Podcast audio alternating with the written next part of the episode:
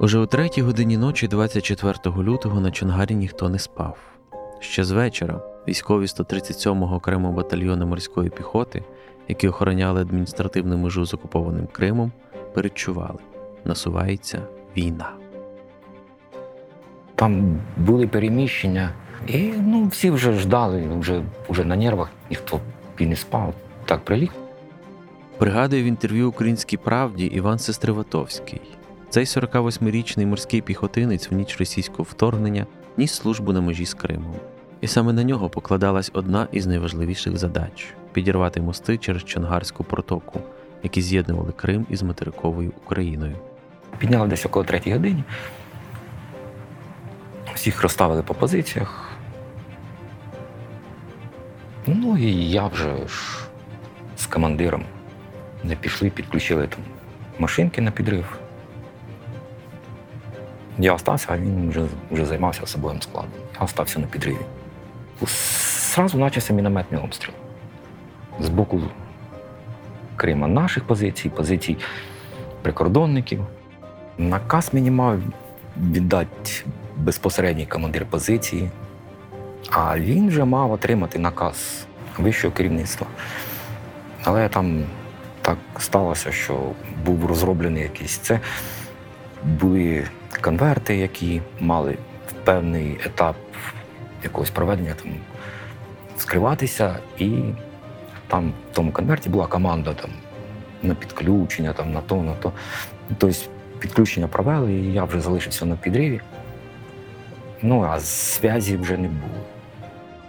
Зв'язі з командиром не було, він займався особовим складом, тобто бігав по позиції, рвались міни. Дуже гучно було, тому не докричися ні до кого. Радіостанції не працювали. Телефон ну, це теж не, не варіант. Тому вже коли почалося, вже приймав рішення на підрив, вже приймав сам особисто. Намагався здійснити підрив, але вибуху не сталося.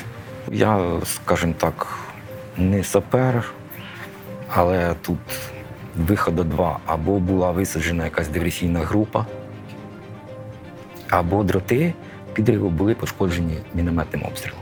Ну, намагався там перепідключити, перепровірити дроти, підключив заново, знову попробував. То зробив десь около трьох спроб, вибуху не відбулося.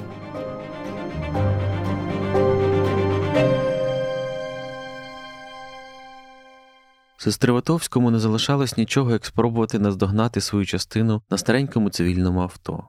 Але, попри всі спроби, через кілька годин погоні український десантник потрапить у полон росіян, тих самих, які по непідірваних мостах на Чонгарі за лічені години буквально затоплять херсонські степи своїми важкими броньованими колонами. Українська правда пропонує черговий епізод подкасту 2402 Реконструкція, в якому ми спробували відтворити воєнні події першого дня повномасштабного вторгнення Росії, як виникли і рухались фронти, як і хто героїчно зупиняв просування ворога, як наші міста та країна в цілому оговтувались від першого шоку та ставали до оборони.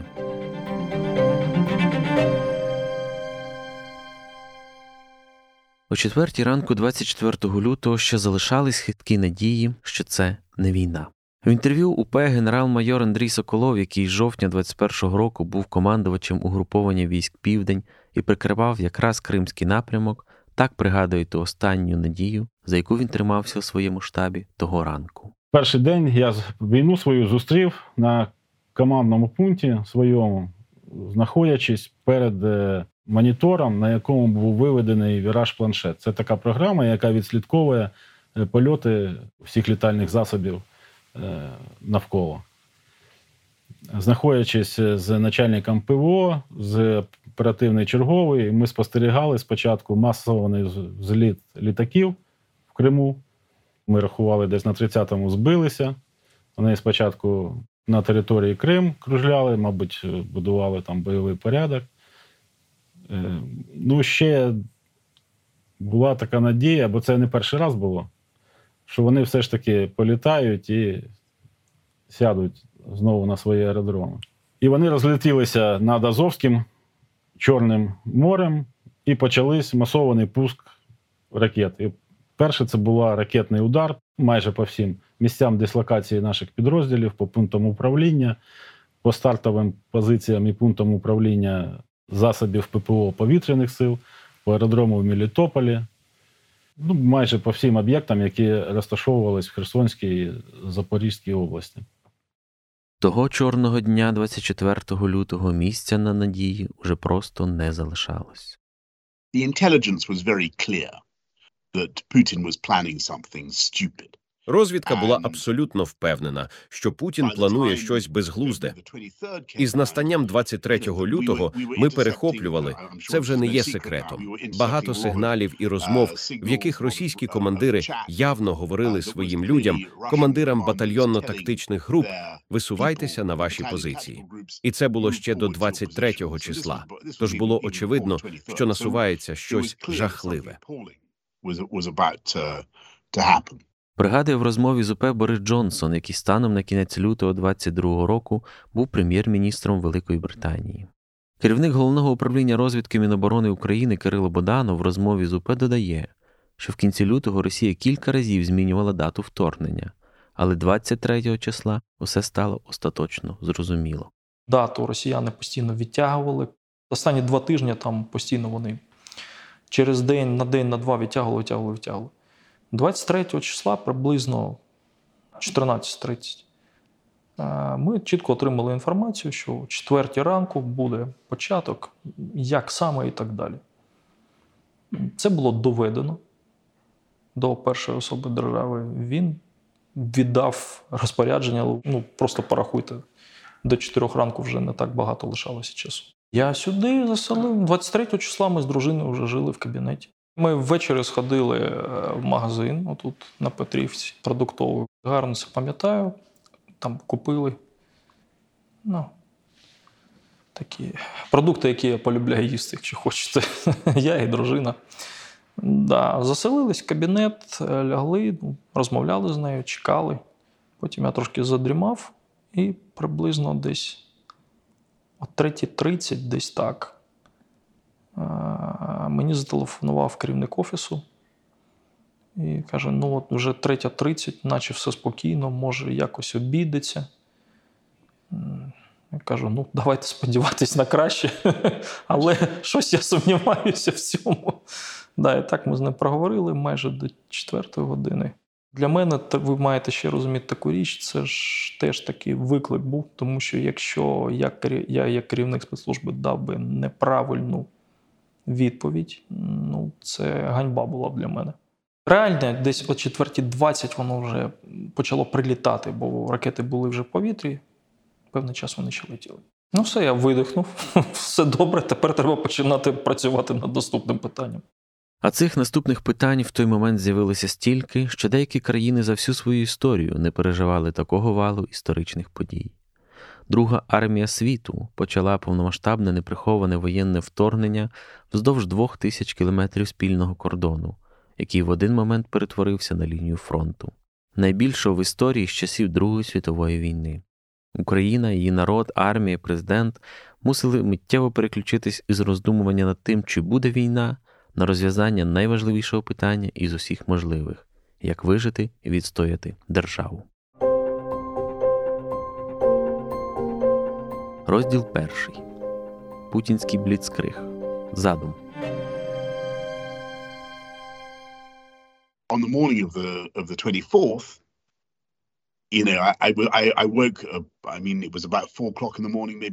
Вранці, 24-го, я прокинувся близько четвертої години ранку і отримав повідомлення від радника з національної безпеки і ще кількох високопоставлених людей, які незадовго до цього їздили зі мною на зустріч із Володимиром Зеленським у Київ. Вони сказали, що Путін напав. Почалося вторгнення. Я певно сказав щось жахливе англійською. Не буду тут цього дослівно повторювати, але я дозволив ненормативній лексиці вирватися з моїх вуст. And it started, it's happening. And I apparently said something terrible in English, which I won't repeat. I won't repeat on your sacred channel, but I allowed a profanity to pass my lips, as we say. Пригадує Борис Джонсон.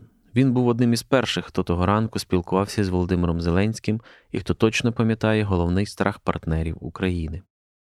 And then I talked to the president Zelensky a little bit later, and Згодом я поговорив з президентом Зеленським.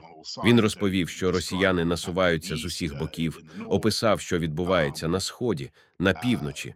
Ви повинні пам'ятати, що на цьому етапі люди дійсно думали, що Україна не протримається дуже довго.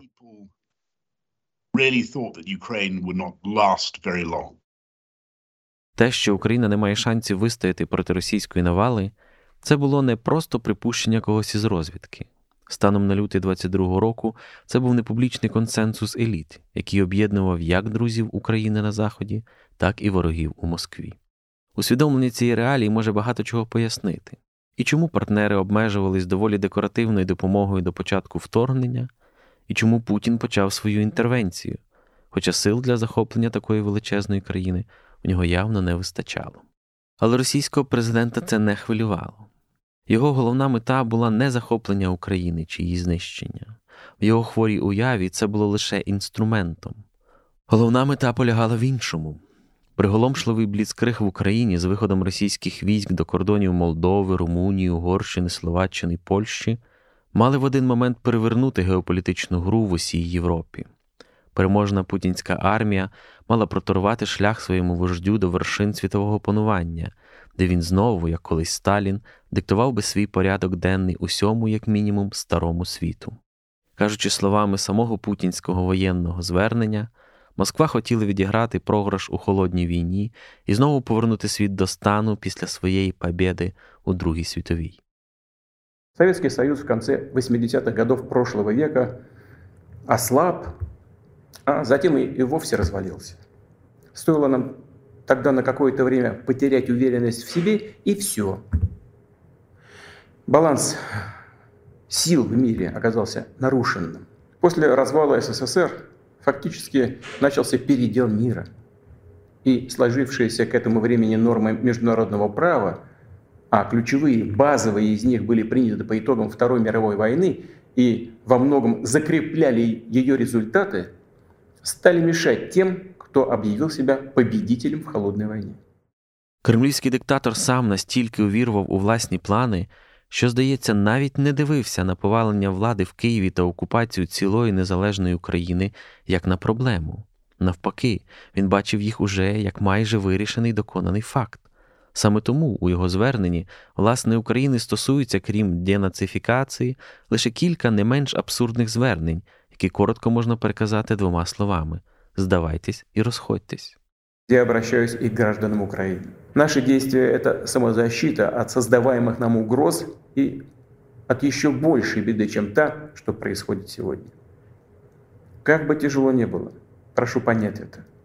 И призываю к взаимодействию, чтобы как можно скорее перевернуть эту трагическую страницу и вместе двигаться вперед. Должен обратиться и к военнослужащим вооруженных сил Украины. Вы давали присягу на верность украинскому народу, а не антинародной хунте, которая грабит Украину и издевается над этим самым народом. Не исполняйте ее преступных приказов. Призываю вас немедленно сложить оружие і йти домой. І справді, чим ще зайнятися армією перед обличчям ворожого вторгнення, як не походом додому.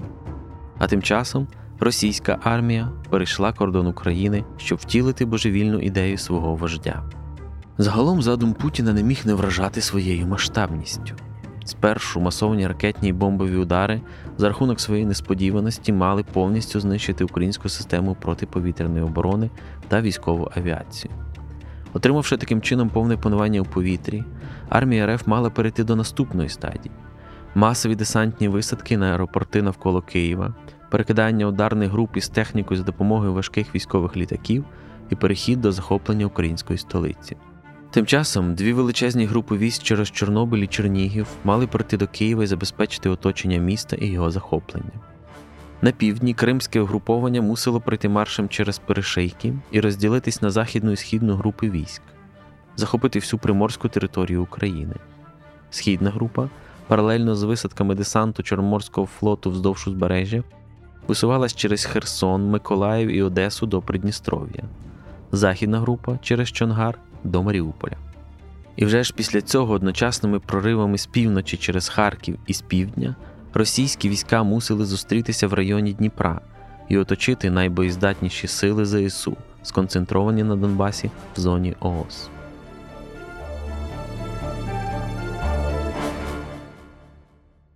Але цей план виглядав занадто фантастичним навіть для Путіна.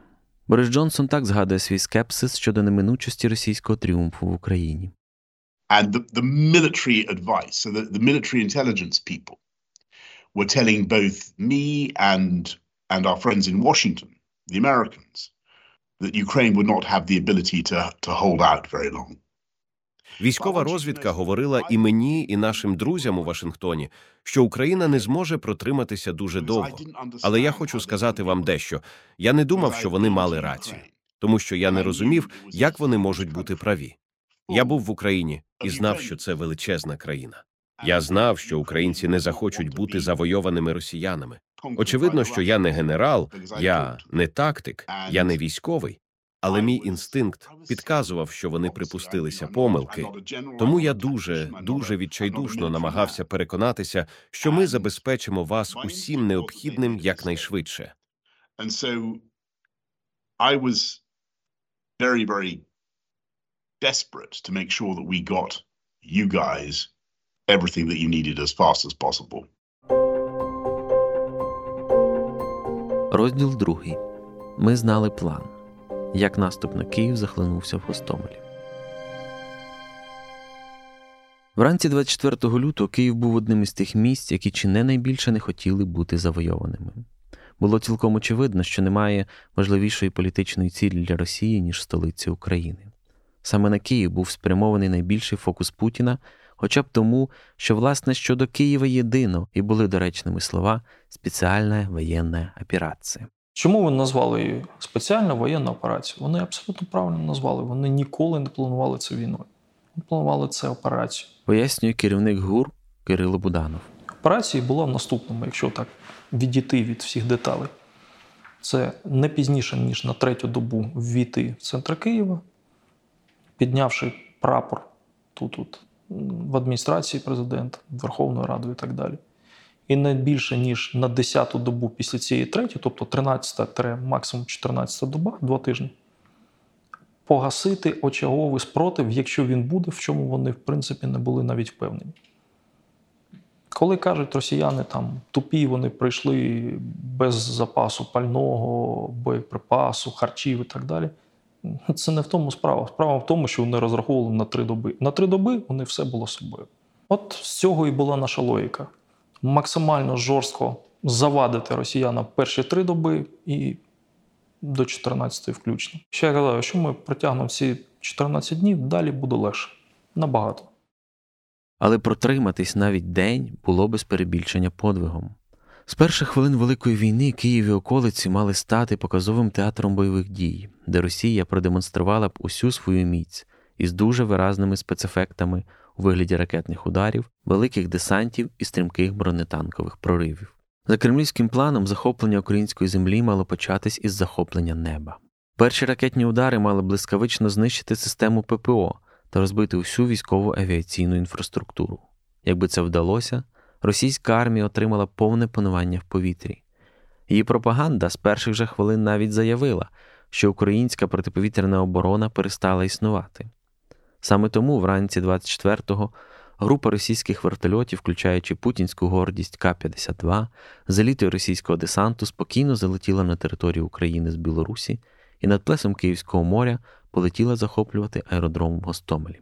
Як же вони, мабуть, здивувалися, коли ще на перших стадіях польоту по них відкрили вогонь українські захисники, змусивши один К-52 перейти в режим субмарини, а інший аварійно приземлитися під лісом.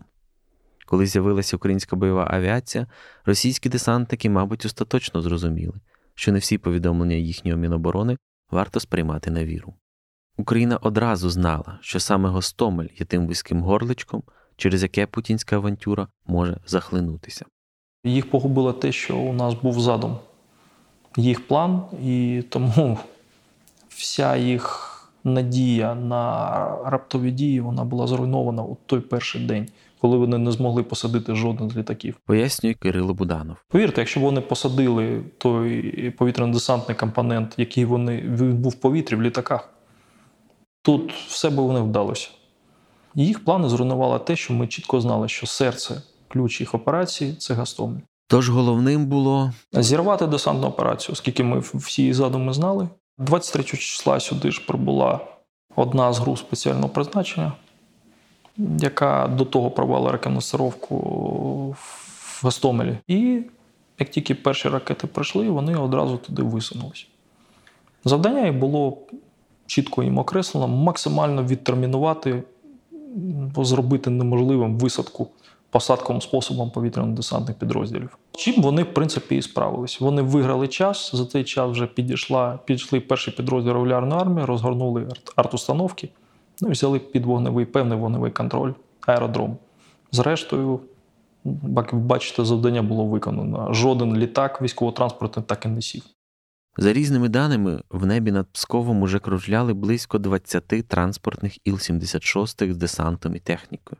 Але завдяки тому, що 4-та бригада Нацгвардії, яка базувалась в Гостомелі, разом з іншими силами оборони зуміли спершу вибити російський десант з аеродрому, а потім своєю артилерією розбомбити злітну смугу, путінські генерали не насмілились запускати свої Іл-76 в повітряний простір України.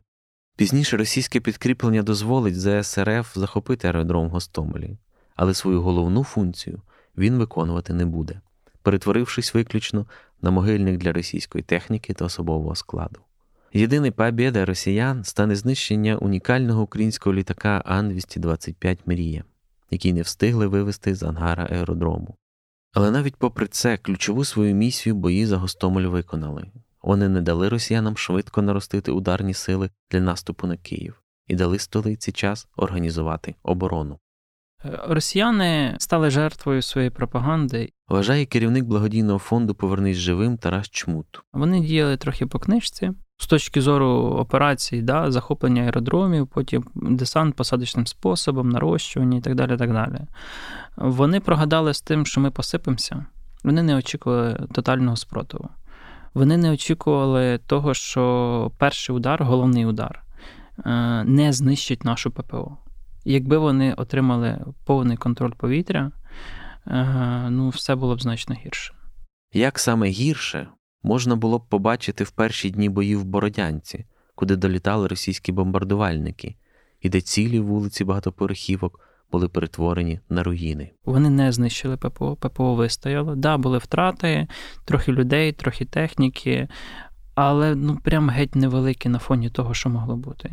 І ППО з першого дня почало працювати. Вони не очікували, що ППО е, ну, доволі сильна. Вона стара, радянська, але вона сильна. І старенький бук, і старенька С-300 прям нормально продовжують і досі насипати. Пояснює чмут.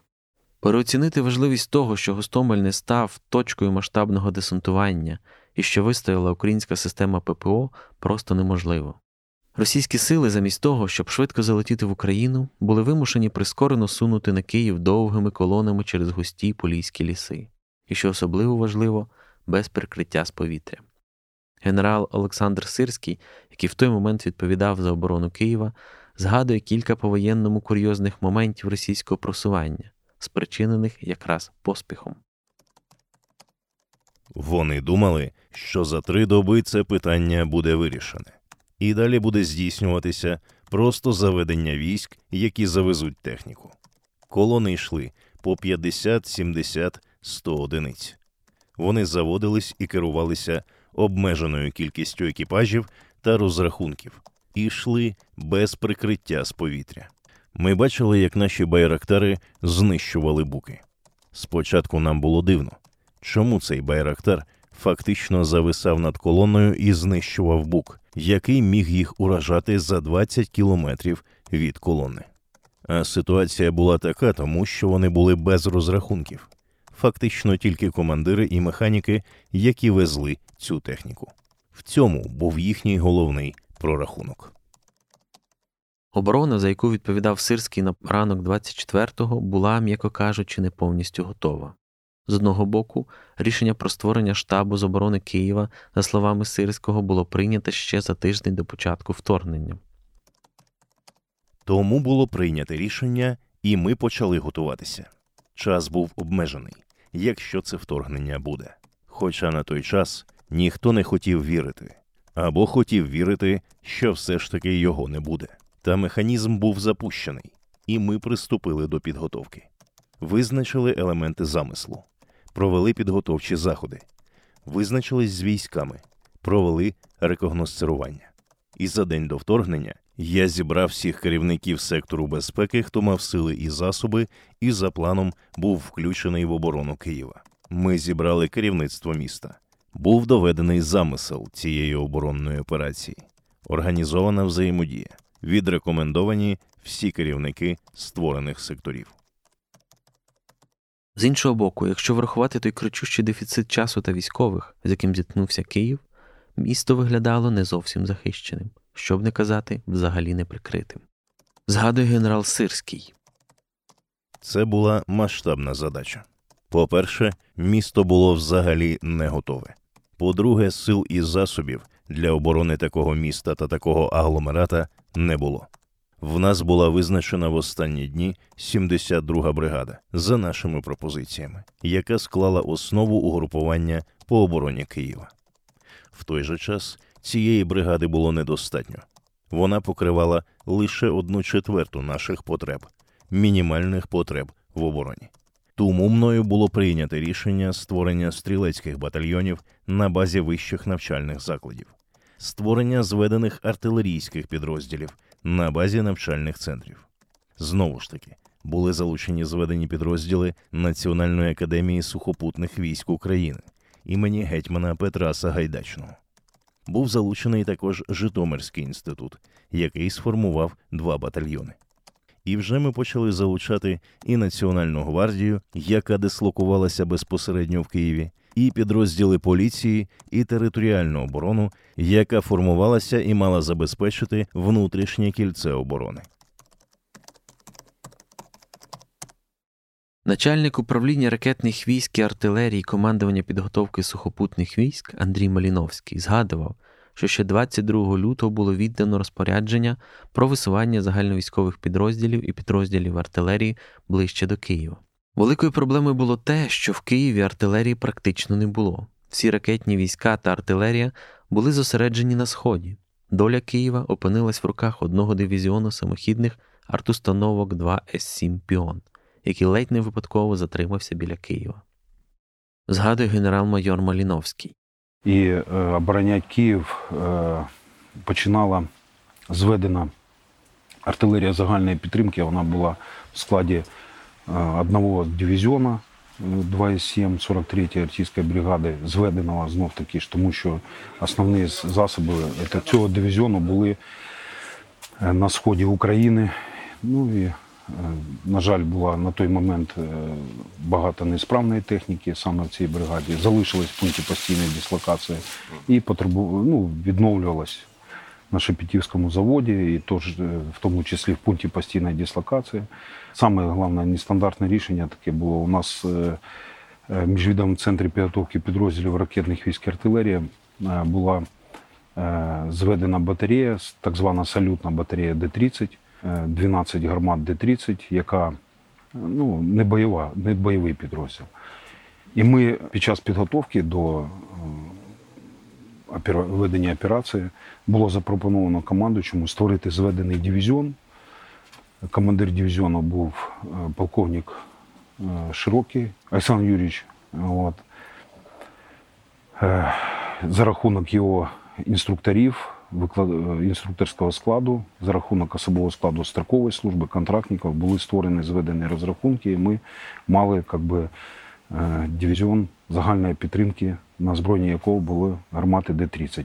Як пояснює генерал Маліновський, перевагою ЗСУ на перший час було те, що росіяни не встигли підтягнути свою артилерію.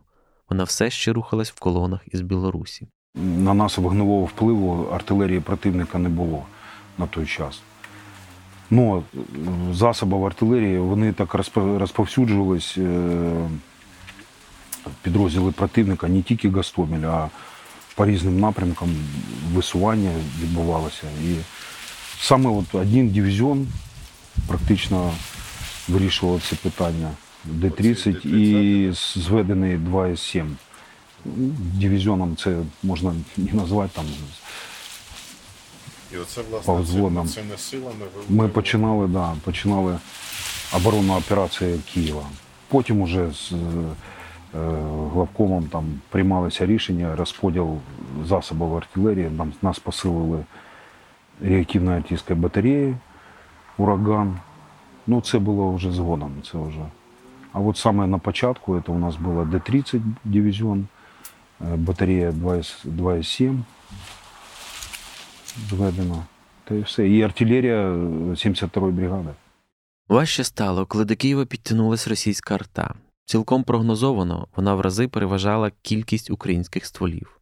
Щоправда, з точністю у росіян були проблеми. Я молю Бога, що вони криворукі якісь артилерісти реально були.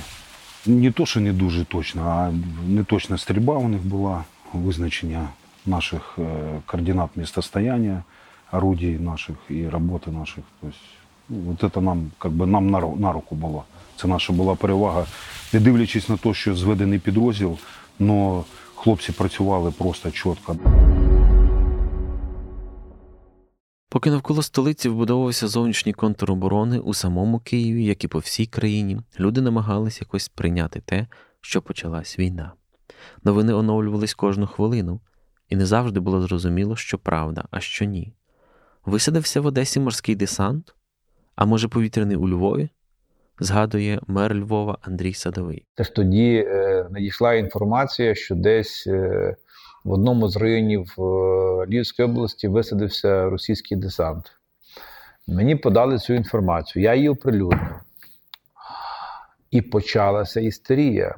Е, всі, хто е, має силу, почали звертатися в районні адміністрації, записуватися в добровольчі об'єднання. І масово всі почали робити Бандера смузі. Тобто, чи не в кожному будинку були ящики, і я вже почав переживати, боже мій, якщо щось станеться і десь воно щось зірветься. Тобто, все місто було готове з дробовиками, не знаю, там хто що вдома має, рушницями, з вікон стріляти і кидати танки, якщо вони будуть їхати тими Бандера смузі. Окрім допомоги своїм, всі масово кинулись шукати чужих. Мітки на асфальті, підозрілі люди, незнайома машина, дивне рожеве світло у вікні. Всюди ввижалися ДРГ ворога.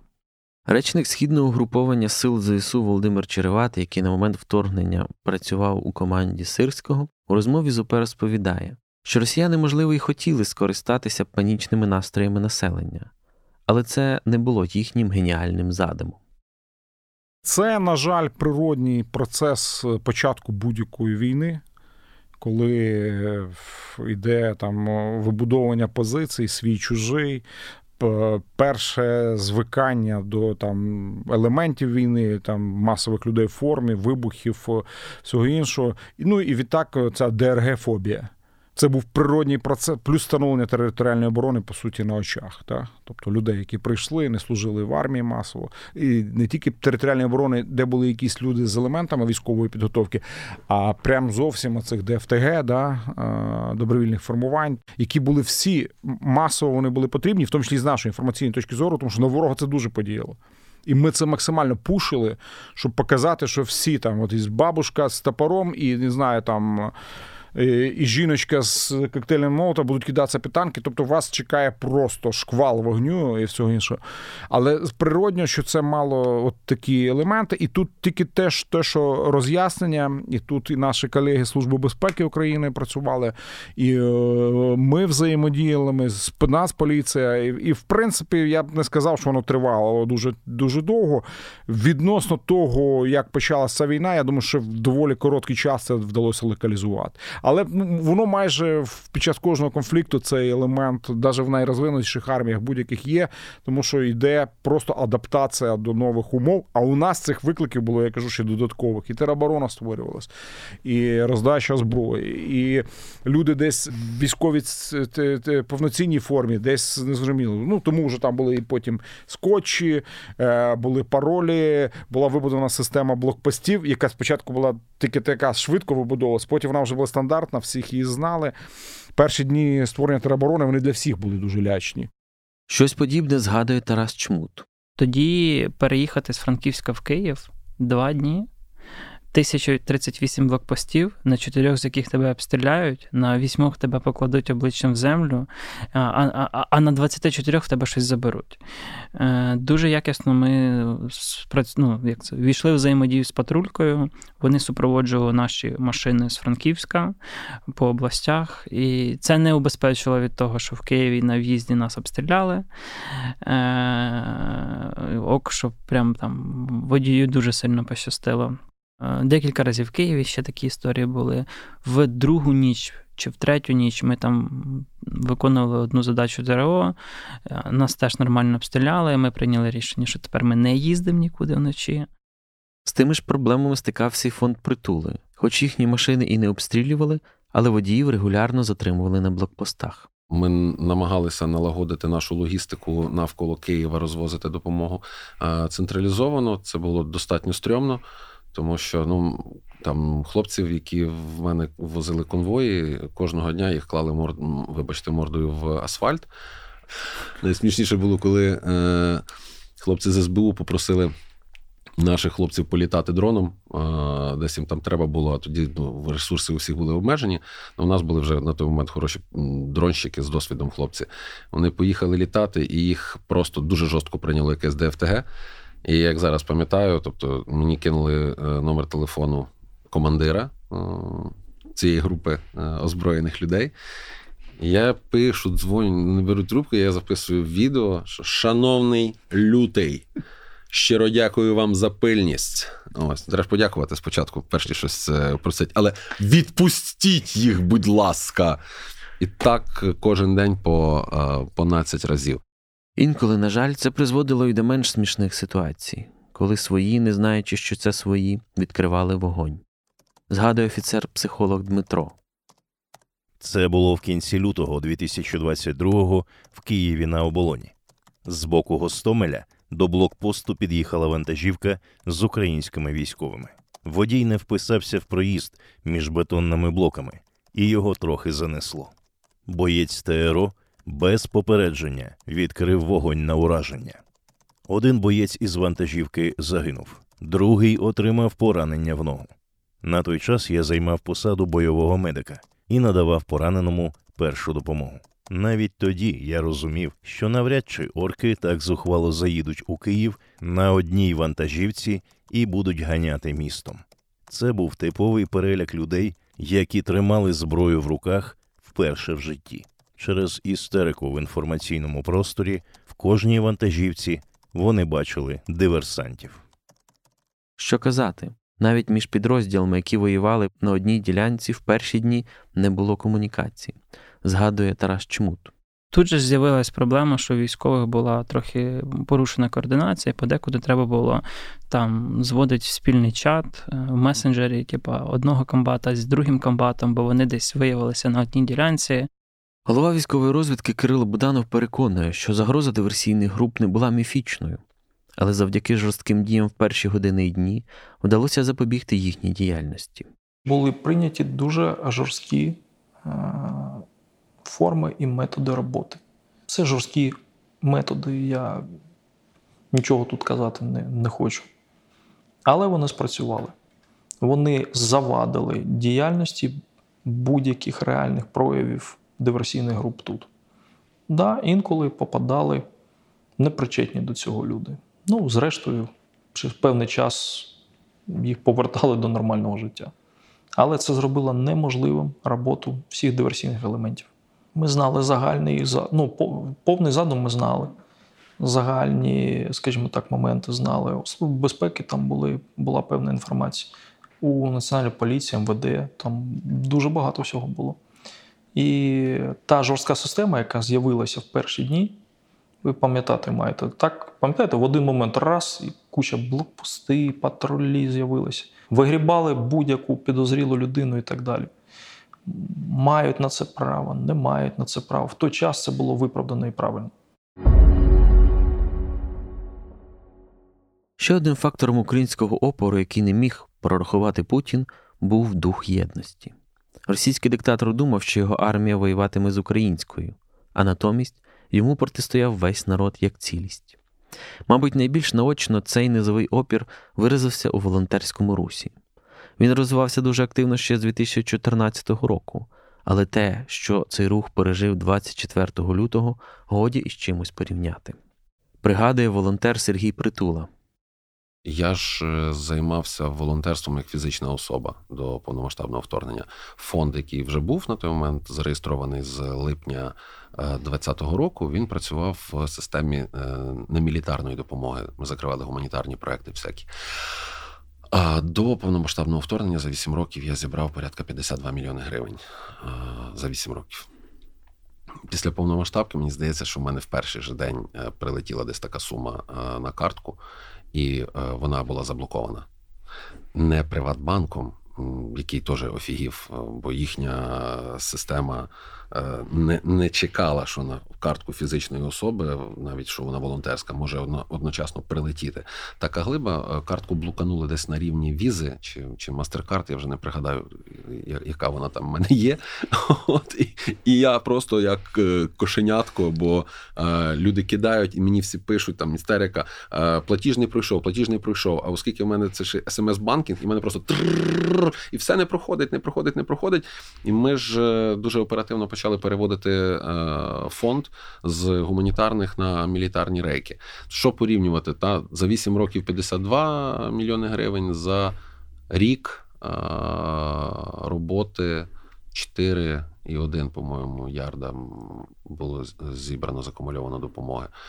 Колега притули по волонтерському цеху Тарас Чмут іронічно називає той період часом, коли у Твіттері можна було дістати будь-що. 24 ми скупили плюс-мінус всі коптери в Києві. Це прям дуже ок було. 24-го ми почали скуповувати. Ну, типу, там в Вібісі майже вже нічого не було. В інших теж е, почали просто скуповувати все, що могло десь в когось, хтось когось знав, на якомусь складі, десь під Києвом, ще там лежить і так далі. Тянуть це все в офіс. І почали приходити якісь люди, е, щось там говорить, е, там щось допомагати, десь там знайшли якісь машини, тому що транспорту теж не було. Ну, тобто тоді ти пишеш в Твіттері, нам там треба, наприклад, я не знаю, мільйон доларів, і тобі в тебе з'являється мільйон доларів. Ти кажеш, мені треба вертоліт, в тебе з'являється вертоліт. Люди поділились на тих, у кого щось уже є, або є можливість дістати, і тих, кому щось треба уже і у великих кількостях. Ранок 24 лютого перетворив офіс фонду притули на великий волонтерський конвеєр. Зрозумійте, кожного дня до нас приходило, не знаю, 600, 800, десь до тисячі військових. Це була е, така річка, яка не висихала. Тобто люди заходили, мінялись, транспорт під'їжджав, від'їжджав, і у нас е, просто в ноль вичищалося все за день. Тобто неважливо, яка номенклатура від спальника до кевларового шолома, від е, там аптечки до е, упаковки з водою, це все виміталося. У нас навіть була така. Група людей на фонді, яка ми їх називали секта по нас будь. Ось. Тому що, як один нас сказав, каже: якби я був русським аналітиком, який сидить перед монітором і бачить, що в одну точку в Києві кожного дня з'їжджаються сотні і сотні і сотні військових, а це там легко відстежити. Ну я би сюди влупив ракетою. Часом було е, дуже несмішно, тому що. Ось цей збій комунікації е, військових між собою призводив до конфліктів з нами в якийсь момент, і в якийсь момент перестало бути смішно, коли приїхала машина з озброєними людьми які були невдоволені тим, що фонд їм, як їм здавалося, не допомагає їхньому підрозділу. Підрозділ дуже відомий, дійсно бойовий, героїчний. І ну, там, коли до тебе в офіс заходить там, здається, чоловік 5 з автоматами в дуже поганому настрої, ну, ти так трошки напрягаєшся, але слово за слово. Ми отак от розклали перед хлопцями на столі всі акти е, прийому передач, які були в їхньому підрозділі. Вони подивилися на прізвища тих, хто отримав, верифікували, що та, то їхні.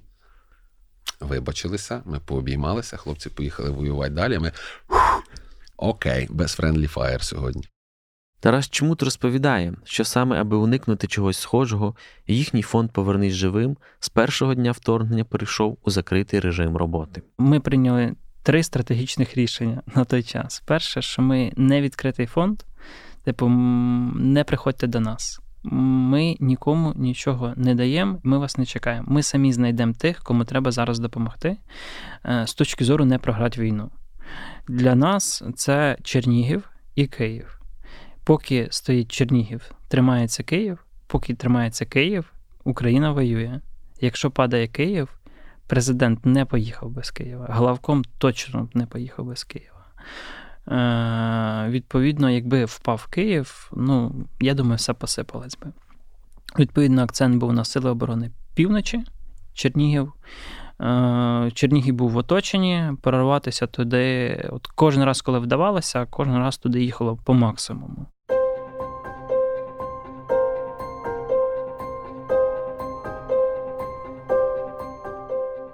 Так відбувалася оборона Києва. Про те, що сталося у Чернігові, як оборонявся Харків та чому росіяни змогли прорватися на півдні, слухайте у наступному епізоді.